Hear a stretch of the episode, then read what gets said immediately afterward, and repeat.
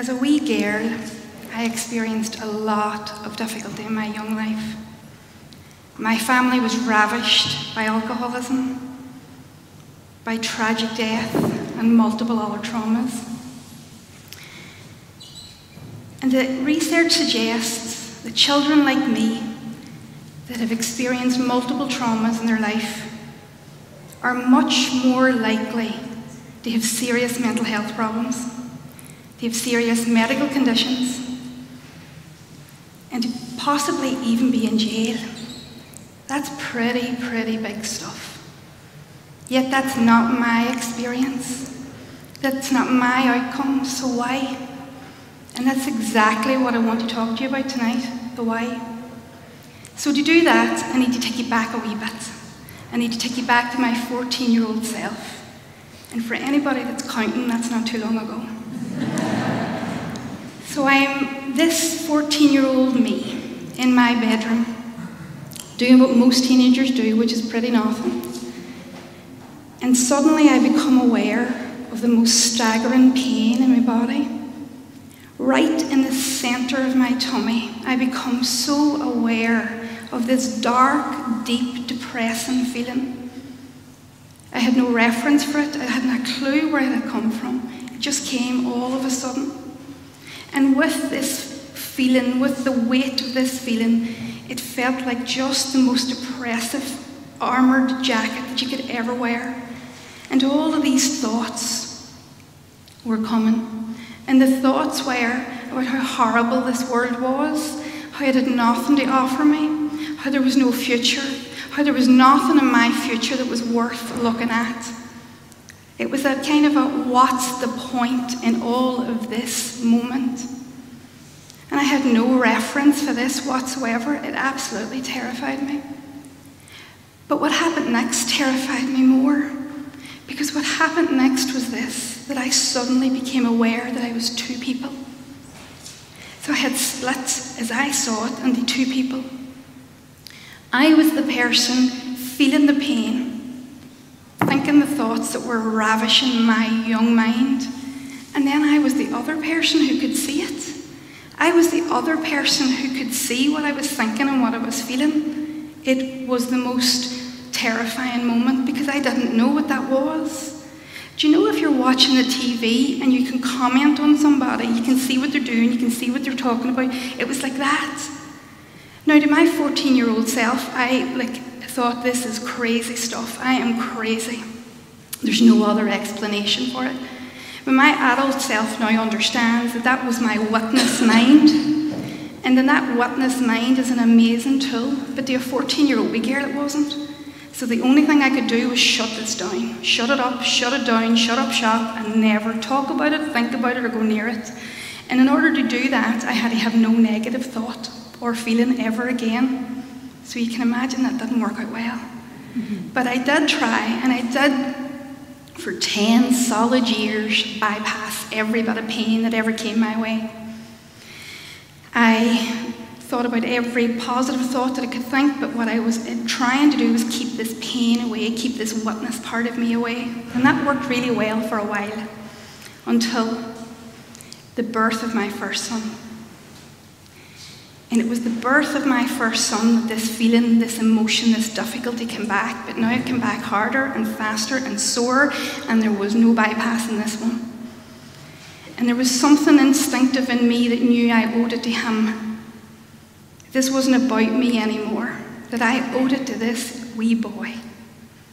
And so, what I did and decided to do that day was that I decided to use this witness thing that was happening to me, that had happened at 14, to help me. Help me understand why I was in so much mental and emotional pain. And I began the terrifying process of looking inward. And that was terrifying. There was two parts of me always. One shouting, don't go near it. Go find something happy to do. And the other that was whispering, come on, this is the way out. And that I followed. And what I came to see and understand in my process was this that these thoughts that were ravishing my head and my body, these thoughts that were dark and depressive and whispered of no future, these thoughts were coming from this emotional wound, this core wound in my body.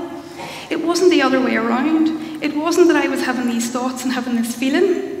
It was the other way around. It was that this feeling, this wound, this core wound in my body was screaming and shouting and begging for me to have a look. And the thoughts and the story and the detail that it was bringing out was only a reflection of what I felt. And that seemed really, really important.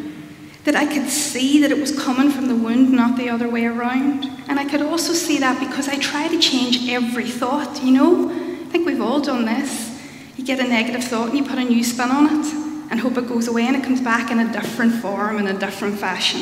And then I knew this was inside. This was a feeling inside me.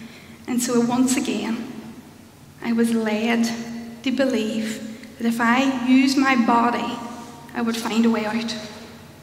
And so I went closer to this pain that was in my body that was ravishing me.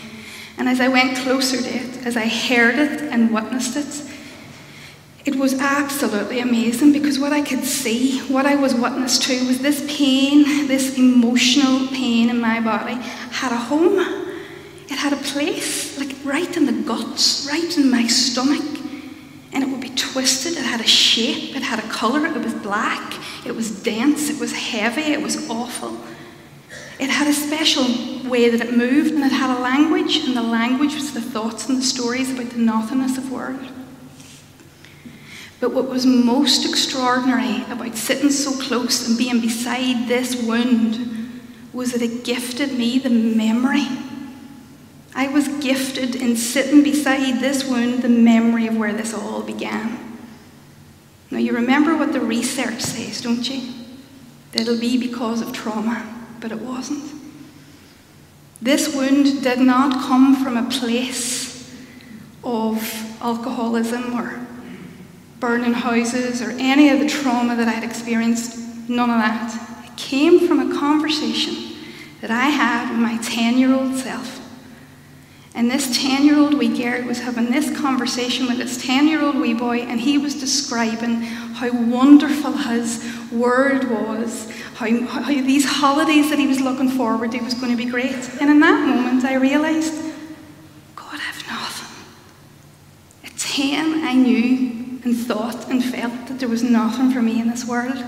And that's what that was. That's what that pain in my body was. And it just made sense. And so there I was, gifted this pain by sitting, gifted in this memory by sitting close to the pain. And so it seems to me really important to understand that if we go searching for the big story, for the reason we feel and think the way we do, then we miss the opportunity to find the big emotion in our bodies. Because it's the big emotion in our bodies that lead the way out. It's the big emotions in our bodies that lead us to healing. And that's what happened for me. I began because I understood where the pain was, I understood the context, I understood its story. I began to take it apart, move it away, and guess what? see all of the difficult feelings and all the difficult behaviours and all the rubbish that was attached to it started to dissipate. I didn't need to run after the behaviour and heal that and heal the thought. And it just, once I started to heal this wound in my body, this core wound, everything else started to dissipate.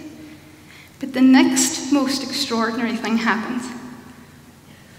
As I started to heal, I started to become more aware of joy joy and peace and wonder and happiness.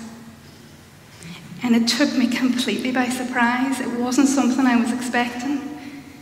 In fact, it was this time, uh, probably about 10 or 11 years ago, when I had my first clear moment of joy. And I'm standing in the kitchen, and it's a really snowy day. And I'm standing at the island, and I had a second son at this stage. The boys, including my lovely husband, are outside and they're playing in the snow. The fire's lit and it's a real kind of foggy day. And I'm just stirring the hot chocolate.